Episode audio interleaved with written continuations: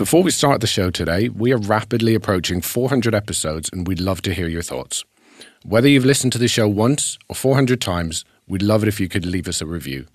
Find us on iTunes, Spotify, or your preferred podcast app and leave us a review and comment. We love reading them and it helps us make the show even better. Okay, on with today's show.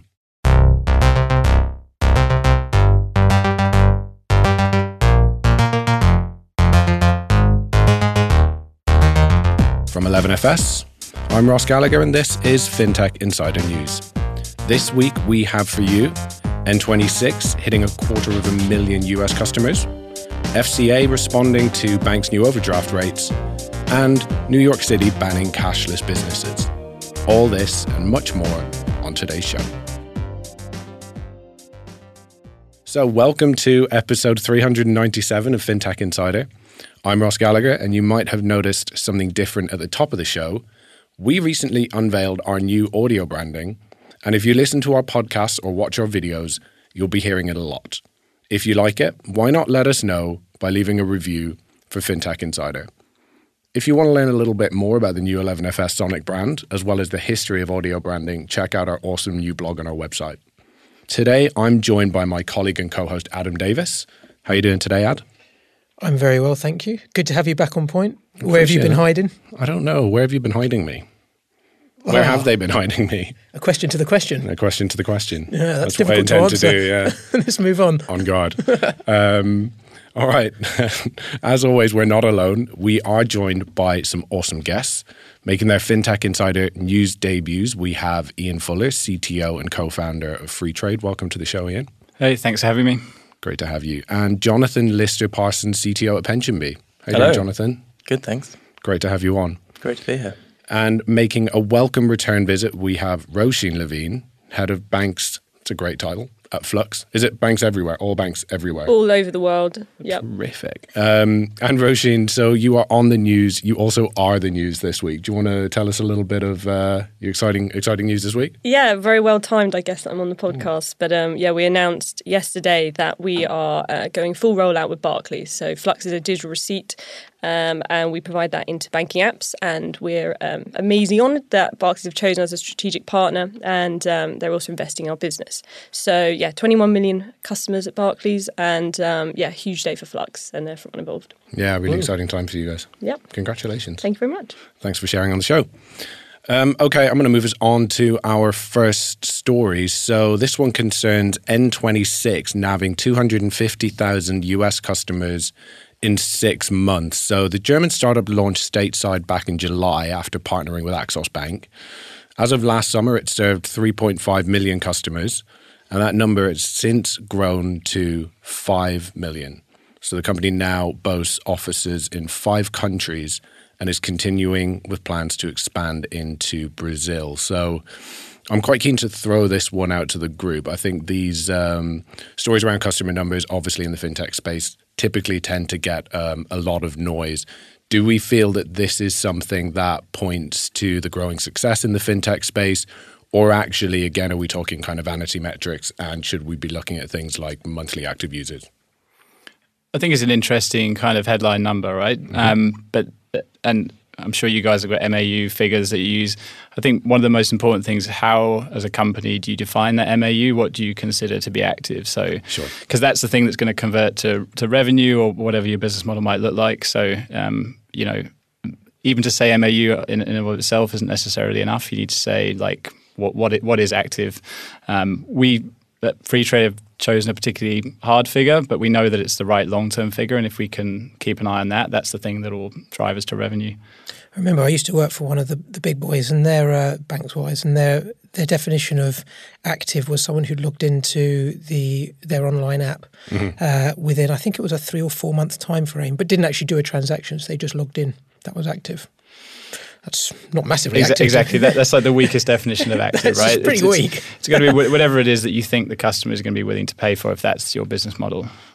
Yeah, I mean, pretty impressive numbers though. But I guess when you put it in the context of, of how much they've raised so far, and, and if, I don't know if anyone's been to, to America recently. I went to New York not that long ago, and there is N26 adverts. Yeah, you everywhere. can't you can't miss it. It is like subway, taxis, like everywhere. So they are obviously they spending a lot out of this. 670 million total last year. Yeah, Crazy numbers, right? it's the big, big Like numbers. eye-popping. Yeah, and I guess they're they're you know they're competing you know in a very very you know uh, yeah exclusive space. That if you can kind of win that market, the underbanked in the US, um, it's said to be you know a trillion dollar market. Then And the um, race is on right with N26, Monzo, Raisin, etc. All sort of looking at that um, that US market and trying to trying to capture serious market share.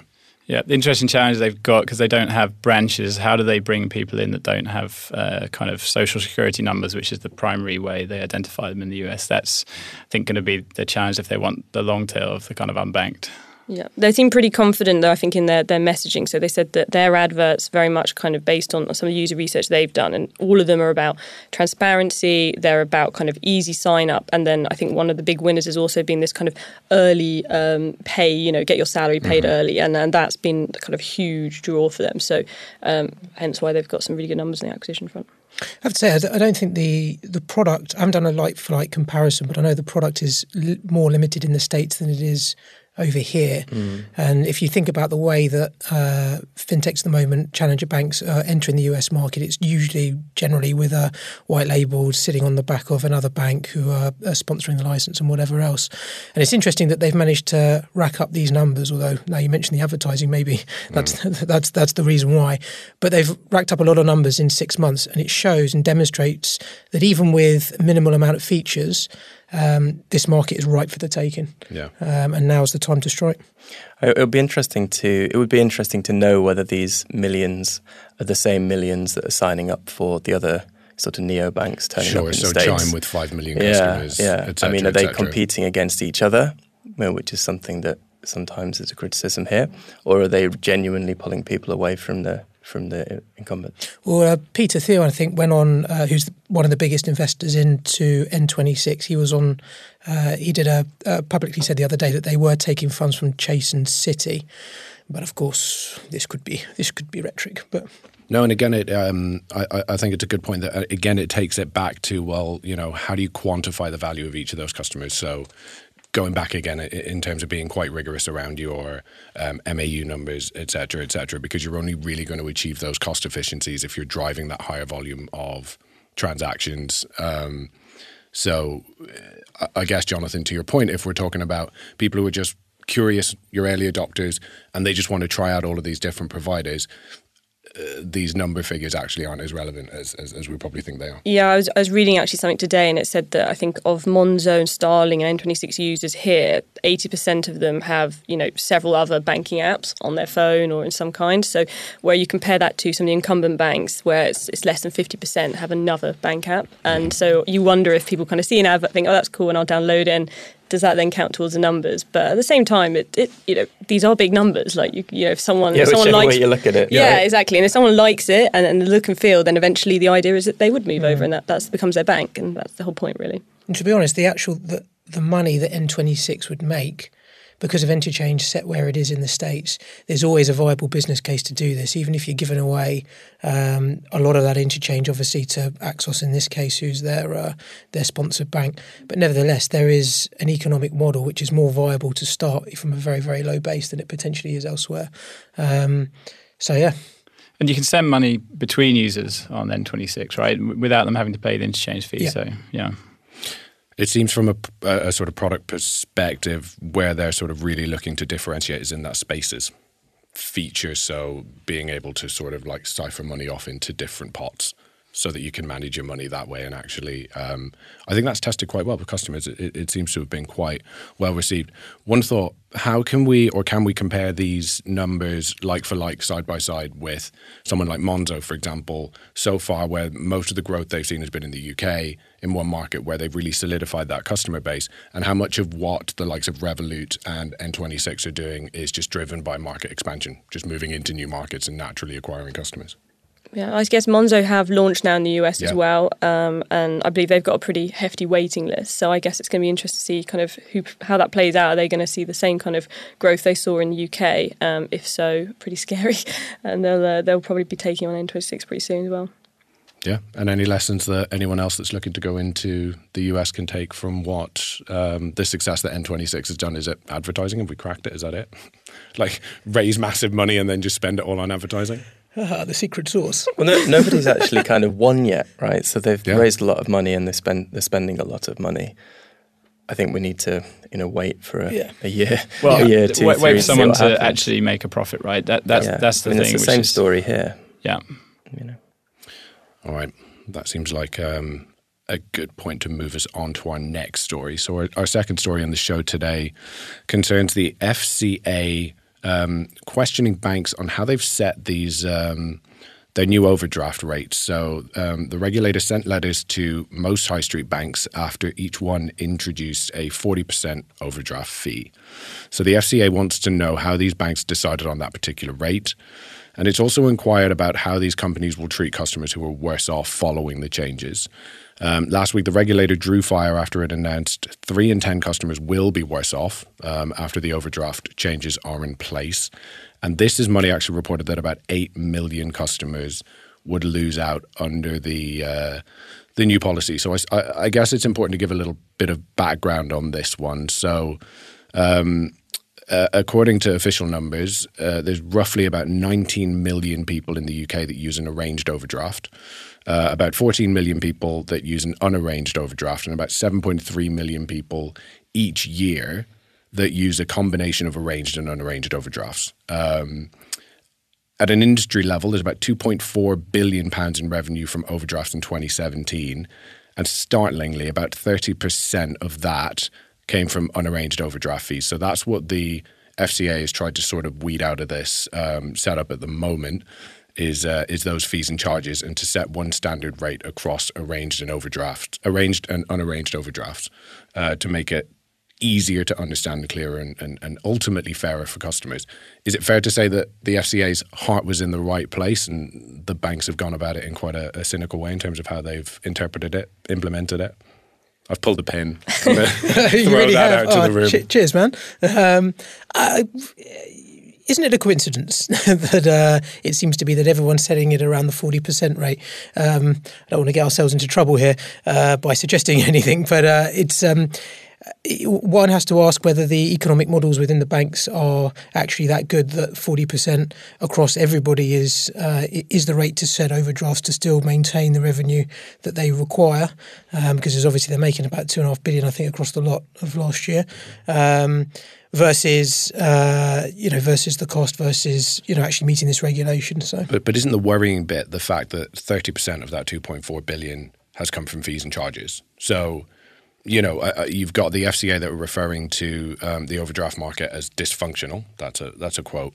But I think at the very least we can probably all agree that how the, how it's set up and the bank's incentives clearly don't align with good customer outcomes. Yeah, and, and the FCA have been um, quite open with the fact that about seven out of ten people at, at the moment, as in when this is launched, I think it's in April, isn't it? Um, when it's launched, seven out of ten people are going to be better off um, because of this regulation and the implementation of it. So, you know, heart's in the right place, trajectory is good, but it it's not the most. Um, I suppose the the tone of the of the news story reads a little bit differently.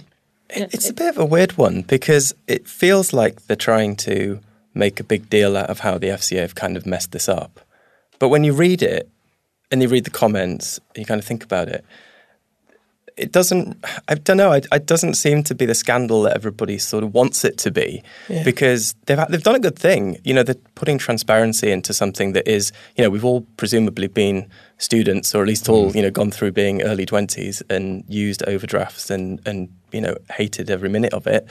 And it's a horrible like position to be in. It's a rubbish part of the market. So to put some transparency in there, even if that first step is, oh dear, you know, we've kind of got this weird behaviour of everybody picking quite a high number, but it can come down. Yeah, and Like also at least, well, this is something. Yeah, I agree, and I think it, it, it sounds like a high number. Probably a few of us have got overdressed. I've, I've got one that I dip in and out of every so often, and, and it's not that high. I don't know what it is. It's it's the low the low uh, single digits. Um, but if seven out of ten customers are ending off in a better place. I've got to assume that that, that last three are people who can probably more easily afford to not utilize their overdraft. So I've actually, mm. since this was implemented, decided that I'm going to open a couple more neobank accounts and, and some yeah. credit cards and move my money there, which I can do because I was just using my overdraft for convenience really before. The the credit card comparison is an interesting one as well because actually where we're ending up now at 40%, that's you know roughly twice um, the standard or the average um, credit card interest rate. And actually at 40%, it's uh, higher than a lot of equivalent payday loans.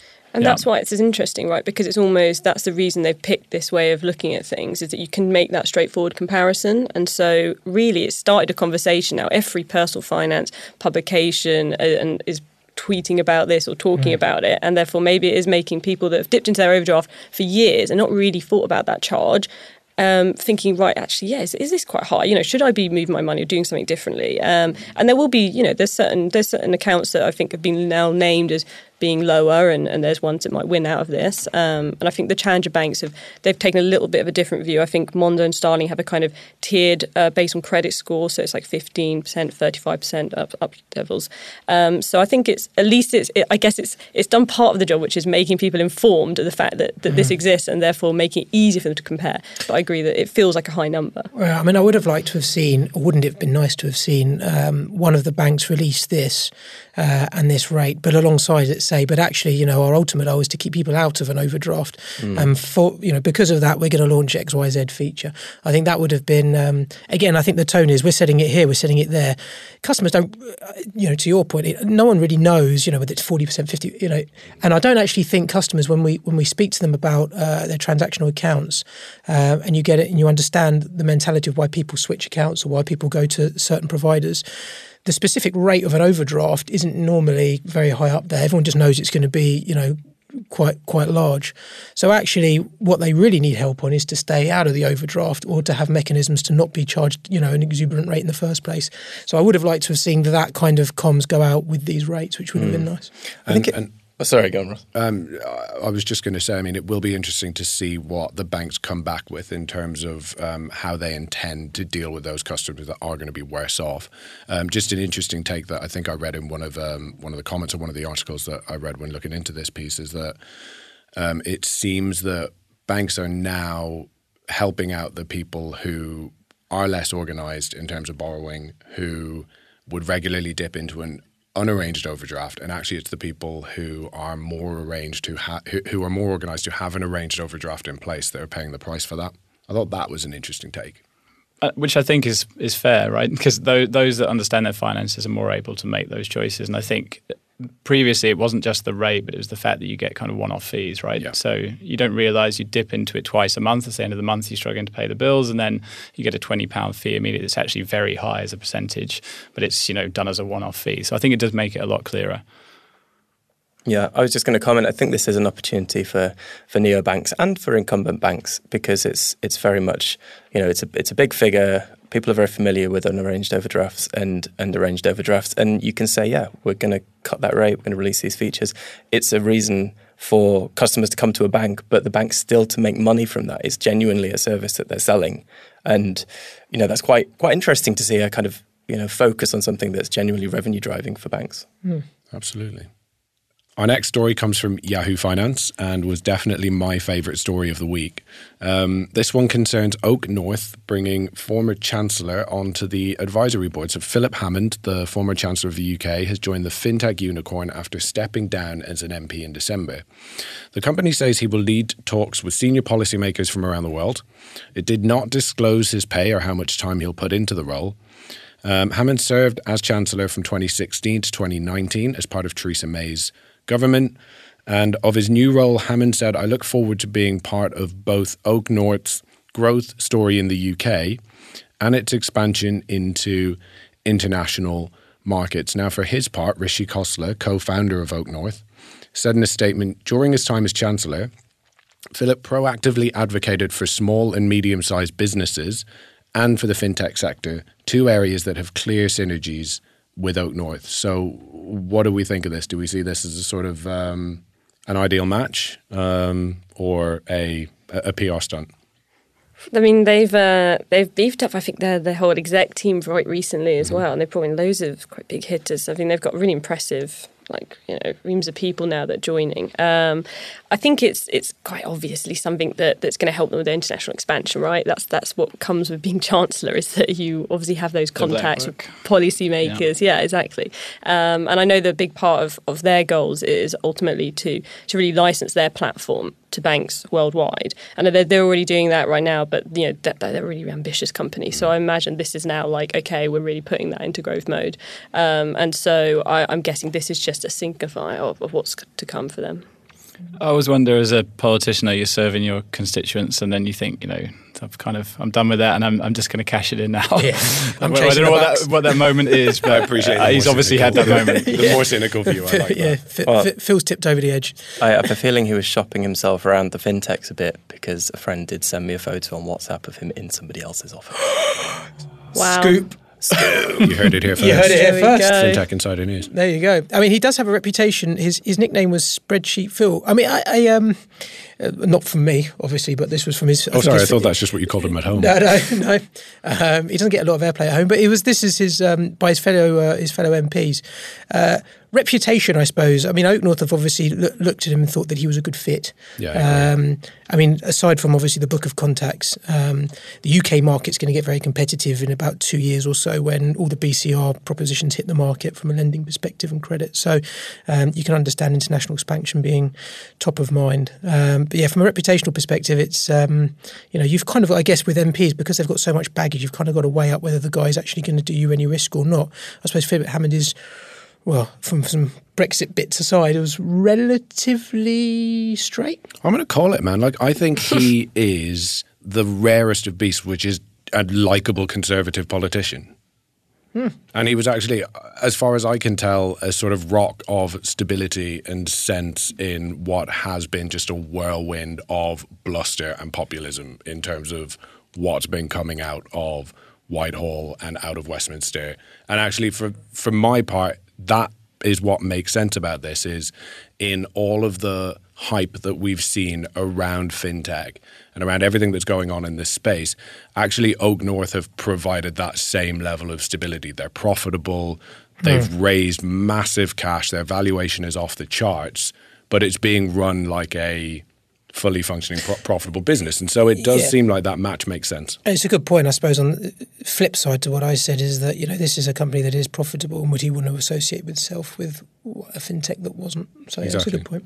Yeah, and it has the whole SME champion aspect too, right? And as Chancellor, yes. he would often talk about SMEs being the backbone of the British economy, and I guess that they see that that part and, and you know their role to play in the kind of global kind of SME economy, um, and they're they're always talk about that. So I guess they, they see this as important.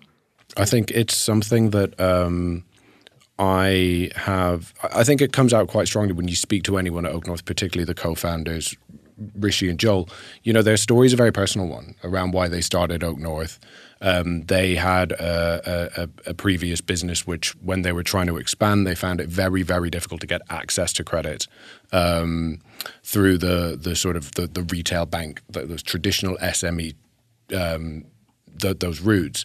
Um, and they recognized that that gap was there. Actually, they ended up getting quite a significantly larger amount than they were after from a, a commercial bank. And I think that's where they realized that the delta was.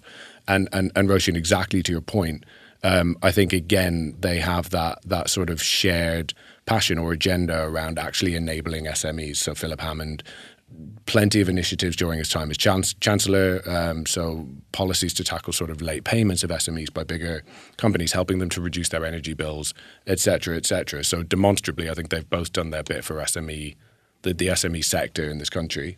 Yeah, um, actually, Tony Blair said it was a kind of sad thing to see Philip Hammond leave leave government, which which is interesting, right? I mean, Tony Blair's somewhat divisive now, but you know, yeah, he's he's he's he's another one of those uh, rare Beast, which is a an eminently disliked Liberal politician. I mean, Phil Hammond, he does have something on his side. He kind of wears that badge of being, yes, a politician for you know twenty something years, but then he did mm-hmm. get kicked out of the Conservatives. So, he, but that's kind of at the moment a relative badge of honour. So he's kind of got that rebel streak, even though his nickname is Spreadsheet Phil. So he's kind of you know he's he's got he's got it all. You're really going big on the spreadsheet, Phil. I am. Yeah. I love it. Did you? I mean, we, we yeah. You, you you you came across that on Google earlier, and you Well, I work in consultancy, so you know it really resonates with me. yeah. You said I'm going to use that on the show twice. Later I'll, I'll go again if you want. no, please do. Let's move on. All right.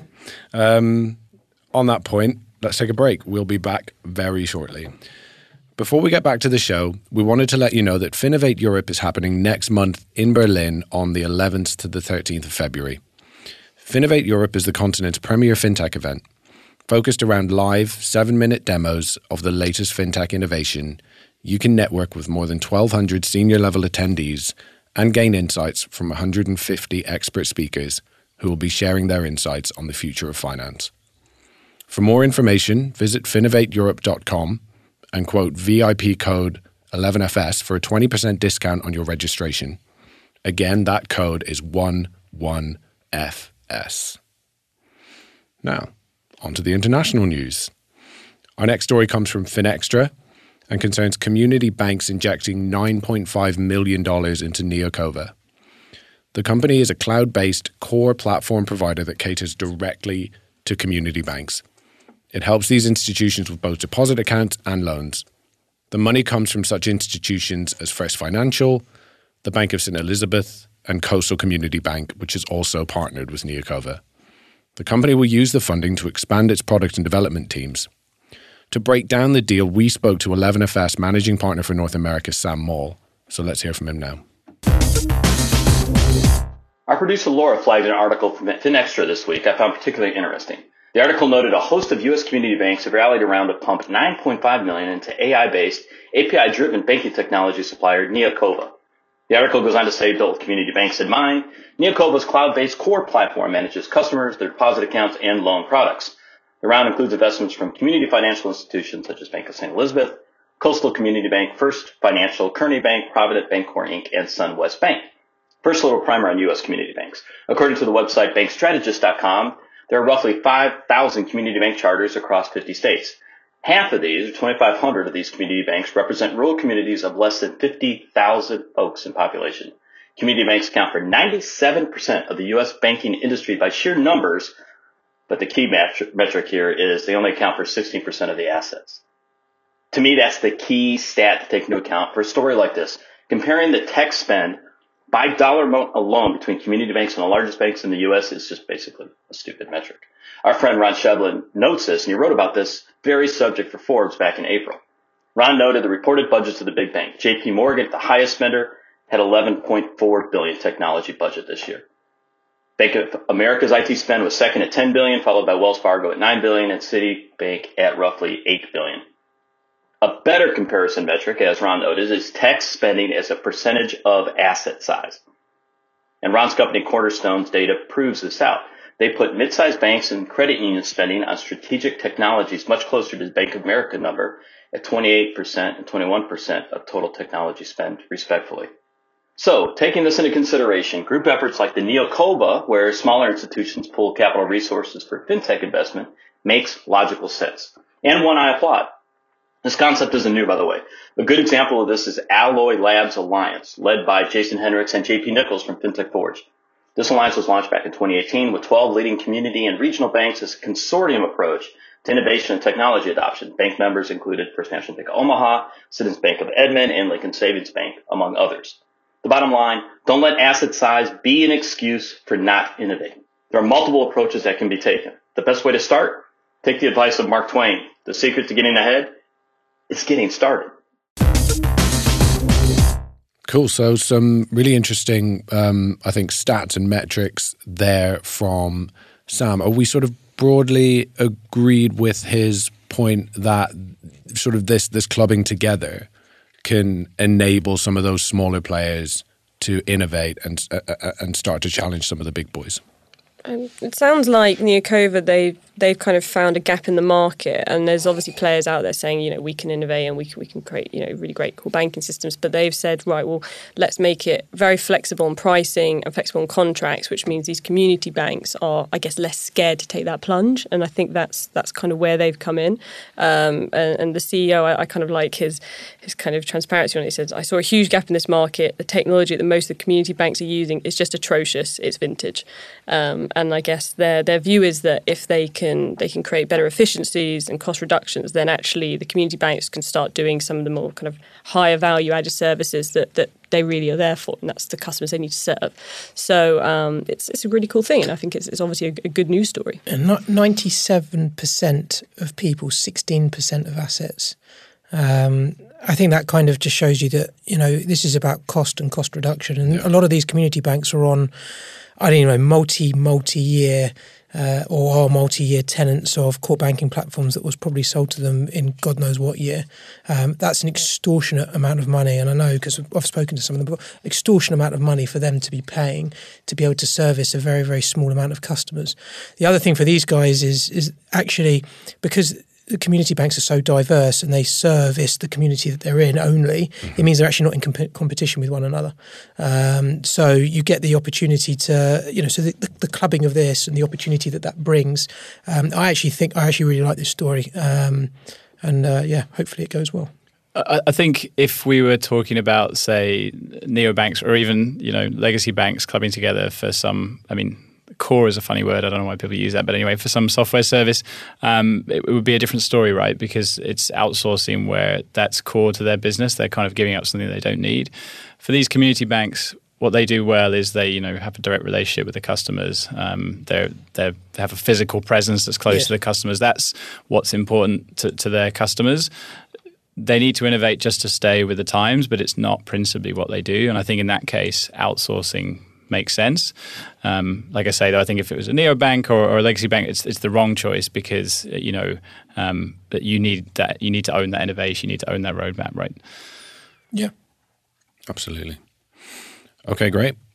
Well, I think from one um, one positive news story to the next, this story comes from City AM and concerns RBS CEO um, Alison Rose to fund women led businesses. So, Alison is going to invest £1 billion to create 50,000 startups before 2023. So, the program aims to inspire 500,000 people to start businesses, of whom at least 60% will be women. So, Rose is the author of a government backed review that found women um, become entrepreneurs with 53% less capital on average than their male counterparts.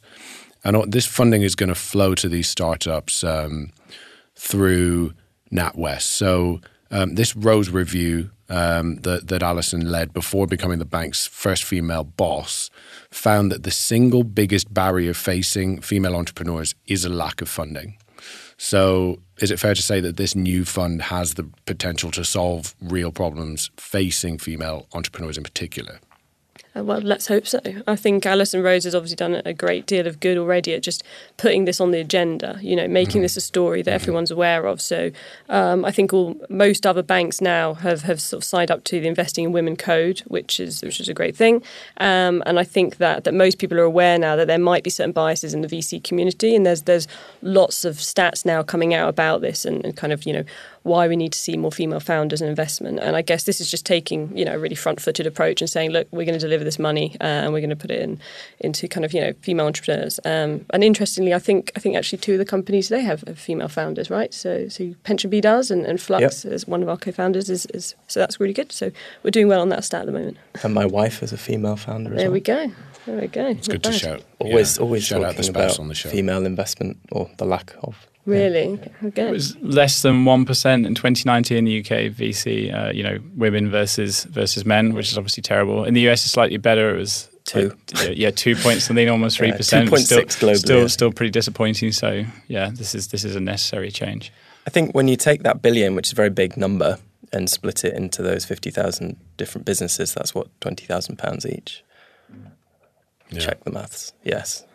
So, I mean, that's useful But the question is going to be, okay, so what comes next? Because a lot of those businesses are going to get through that pretty quickly and need the follow-on. So it comes, you know, it, obviously we need this to be one ingredient in a big Yeah. pot. Yeah, and you'd hope that this is the kind of start of a movement in the sense Mm. that um, you know most things take a while to, to change if they're they're that dramatically bad the stats. So as, we see more female entrepreneurs, we see startups that grow and they become big success stories. You would hope that inspires others, and Yeah. I guess that's the whole point of this. It's a kind of you know we know we're at a starting point and um, and we'll get there. But I think there's some interesting stats thrown about. I mean, I think the Rose Review said you know 250 billion is potentially lost from the economy by the fact that, that lots of women don't start businesses. So if we can if we can promote that, then we're all in a better place. Hence why this is important stuff. And it's a signal to other lenders, right? They see this, and, and it's, it gives them the push to move if they if they were doubting it. Yeah. Mm. Yeah, absolutely. It drives the conversation forward, right? I mean, you know, to your point about this needs to be one small part of a much bigger thing. Well, actually, in, in sort of driving that conversation forward, it's already, I think it's already, you know, starting things in motion. So we've got only a third of entrepreneurs um, today are, are women in the UK, and that's that's pretty shocking. Yeah, and, and there's loads of now research coming out about kind of why that might be, and you know we know that the access to funding is, a key part of that, but a lot of it comes down to to you know again there's not maybe other role models, and I think there's um, some interesting article in the Telegraph recently asking kids you know who is an inspirational entrepreneur that you can think of, and 85% named uh, a male one, and it's just a case of you know what they see out there in PR, which is why having you know someone like Alison Rose stand up and say this is important, and it becomes mainstream news, um, will will affect change, and it, it might be slow change, but it, it will make slowly but surely some really good effect. It really throws the spotlight on RBS and on her as a female Yeah. role model, you know, not just a bank CEO, but a role model. So Absolutely. it's very positive coming out of this industry. Yeah. And even having Alison, you know, as the first female CEO of a long standing great British institution like RBS and having her front and center, again, is, is just, it's, it's everything. It's changing those visuals, Roisin, like you said, right? Yeah, and RBS obviously has had its fair amount of challenges and, and various bad PR days. So it's kind of actually this is a really new, I guess, new stage for them, and I think they're they're taking this and taking the bull by the horns and, and running with it. And I think um, you know fair play, and um, hopefully this now has influence um, that's sort of, you know wider impact. No, I couldn't agree more. And and, and, and the sort of um, the noise around this, as you can imagine, has been universally positive. So Simon Clarke, Exchequer Secretary to the Treasury, said this one billion pounds of funding is a tremendous step forward and demonstrates the finance sector's commitment to promote female entrepreneurship in the United Kingdom. And Business Secretary Andrea Leadsom said that RBS is offering a real boost for the country's female entrepreneurs and for the whole British business community. Their new investment supports our ambition to make the UK the best place in the world to work and to grow a business. That's interesting about the finance sector's commitment mm-hmm. because it doesn't. It demonstrates RBS's commitment. Absolutely right. Does this open the door for other such commitments from other banks? They don't want to be the bank that's not getting involved in Exactly. promoting female entrepreneurship. So this could just be the first, you know, the first of many. Yeah, and that has to be the hope, right? There's three banks though now with uh, female CEOs. So there's obviously RBS, Santander, I suppose at a global level, TSB as well. So again, positive. Yeah, positive change, moving in the right direction. And speaking of equality, um, our next story actually shines a spotlight on uh, Goldman Sachs um, and their pledge to deny IPOs to companies with non diverse boards. So, uh, Goldman, which is Wall Street's biggest IPO underwriter, will now not take a company public if its entire board is made up of white, straight men. The policy will apply in the US and Europe, not in Asia yet, um, and it will take effect in July. So next year, Goldman will raise the threshold to two diverse directors. Uh, so this category includes sexual orientation and gender identity. Uh, the move has come in response to the news that 60 US and European companies underwent IPOs without a woman or person of color on the board, which just strikes me as crazy. Yeah, so I'm just going to put it out there. I feel very there. cynical about this because Goldman Sachs is very famous for making a lot of money. That's kind of their their, their core competency. No, but absolutely. So, how many of those 60 IPOs did they underwrite? Yes. What is the economic cost of them taking this grand stand? yes. That will have been worked out to Yeah. the dot to the cent. yeah. But will it make people think when they're forming their board? I mean, this like the challenge you have if you are trying to positively discriminate is you need somebody to help level the playing field. So yes. we. Um, we're a small company, you know. We're, we're, you know, you struggle to survive as a small company. Um, um, we've put a policy in uh, for graduate engineers. We won't hire another graduate engineer unless it's a female graduate engineer. Um, we did that as well in the design team at one stage. It's like, um, but it's it's difficult to do because right now the market doesn't have candidates that are female. So, you know, we do that at, at, a, at a, risk. We think it's the right reasons. We think overall will be the right outcome. Um, but if this kind of change, which I appreciate, you know, we could be cynical about, but if it pushes people to reconsider kind of levels of the, the, the, the competition, everyone needs to take the same mindset, then that's obviously a good move. I agree with that. Um, and, and and we can be we can be cynical. I think there's there's a there's a quote from from David Solomon, the, the Goldman CEO, that I quite liked. He said, "We realize that this is a small step, but it's a step in the direction of saying, you know what, we think this is right. We think it's the right advice, and we're in a position also because of our network to help our clients if they need help placing women on boards. So at least there's that little bit of proactivity in it as well that says, look, if you come to us, you've got an all male board or whatever your setup is from a governance perspective, we're not going to turn you away, but we'll actually we'll actively try and help and actively try and like improve that situation. Yeah, I think that that is a really positive thing. I think they've also had a, a fair bit of bad press. Obviously, they were involved in the, the WeWork valuation process and famously all male board on that one. And they think they they probably feel like, well, actually, maybe maybe like you say, they've run the stats and run the numbers, and they feel actually that they can make a stand now. Uh, they won't have not run the numbers. No, okay? of course. They might have just decided they accepted the cost. Maybe it's a really sly way of getting yeah. people on the board as well. Yeah. you line yeah. up your inside people, yeah. and then you're like, we can fix this problem for you. I love that conveyor belt of yeah. people favourable to Goldman going on all of these boards. No, I mean I do think it's really positive, of course, but you, you know, I just I'm just not sure that it came from entirely well, from an okay. So uh, in the same way that is sort of you know good environmental, yeah. social, and corporate governance.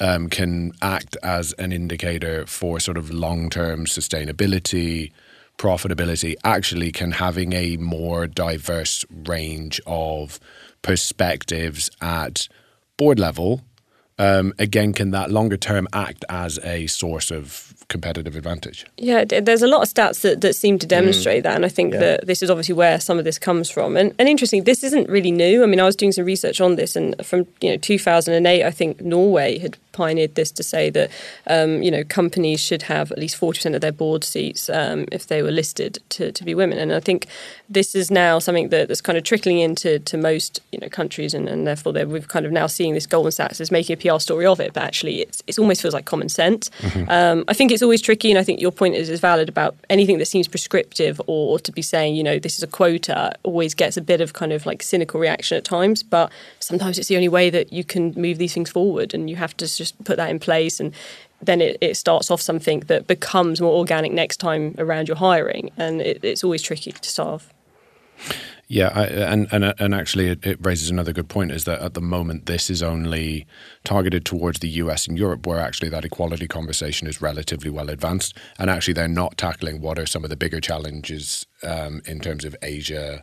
Um, I'm just reading the, the the the Bloomberg article now, um, which is Goldman Sachs acknowledged that diversity has other meanings around the world, including in Asia, where racial dynamics are different and gender disparities are sometimes even more glaring. Uh, the company said in a statement Friday it intends to eventually expand its board diversity mandate beyond the US and Europe. So maybe at this stage they're just going for that sort of lower hanging fruit. Yeah. I also really enjoyed, I think the New York Post had a line just said, boards packed with bros don't get IPOs. I thought, wow, what, what a tagline if they if they rolled with that Goldman yeah. Sachs. Someone came up with that. I really yeah, very good. That's good. That's ten out of ten. I like that. All right, I'm gonna move us on to our and finally story.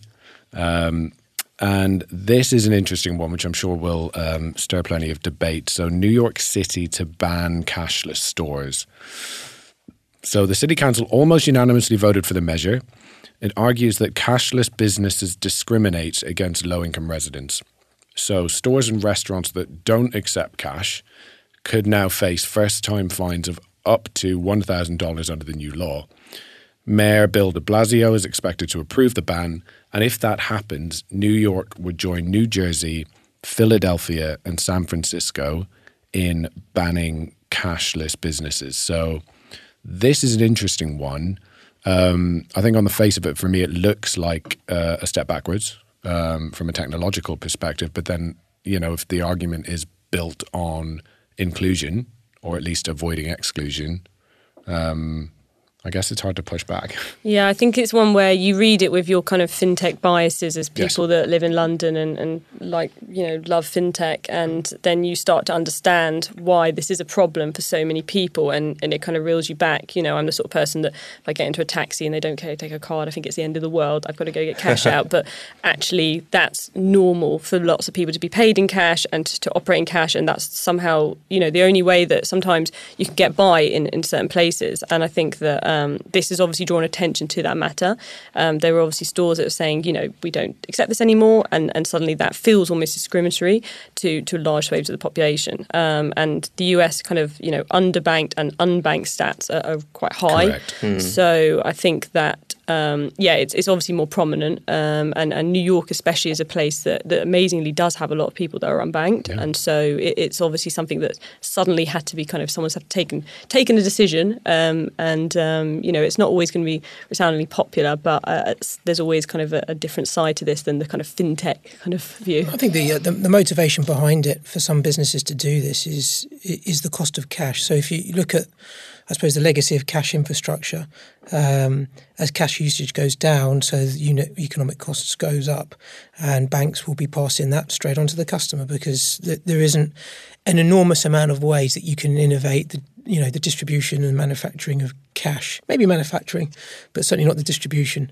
Um, and I think that's that, that that's essentially what the pressure is here: is that small businesses just can't afford um, to carry cash. Yeah, Uh, and, it, it's also dangerous. I didn't really think about it until I, I was actually in New York and I saw a, a poster outside a, a place, and it was it was a horrendous story where I think the, the owner had been mugged on their way to deposit Yeah. cash and stuff like Yeah. this. And obviously, people know there's cash in tills, and it, it, there is there's an element of it just being dangerous to have huge sums Mm. of cash, um, and it's not something you, you kind of think about. And, and actually, as a business, it's more efficient. You can serve more people more quickly sometimes if it's by card. So it's a natural friction point that, that's going to be a tricky one to ever answer. It, it feels like it's a short term fix as well. Like it's a, it's a symptom they're fixing here, which maybe short term is the right thing to do, but it, it's just a medium. You know, why can't people be banked? I I know there's lots of reasons Yeah. behind that, but that that's what needs to be addressed. Really, you know, moving to debit out of credit.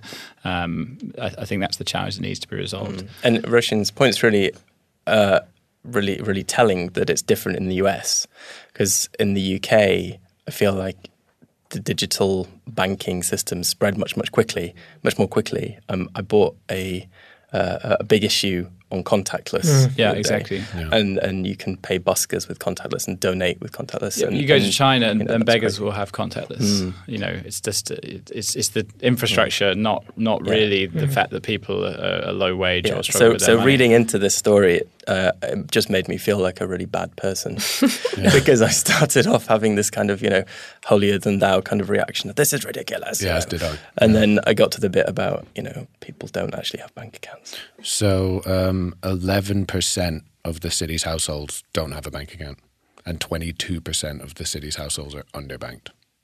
Those are big, big numbers. You know, and we're not talking about like rural Missouri, we're talking about New York City.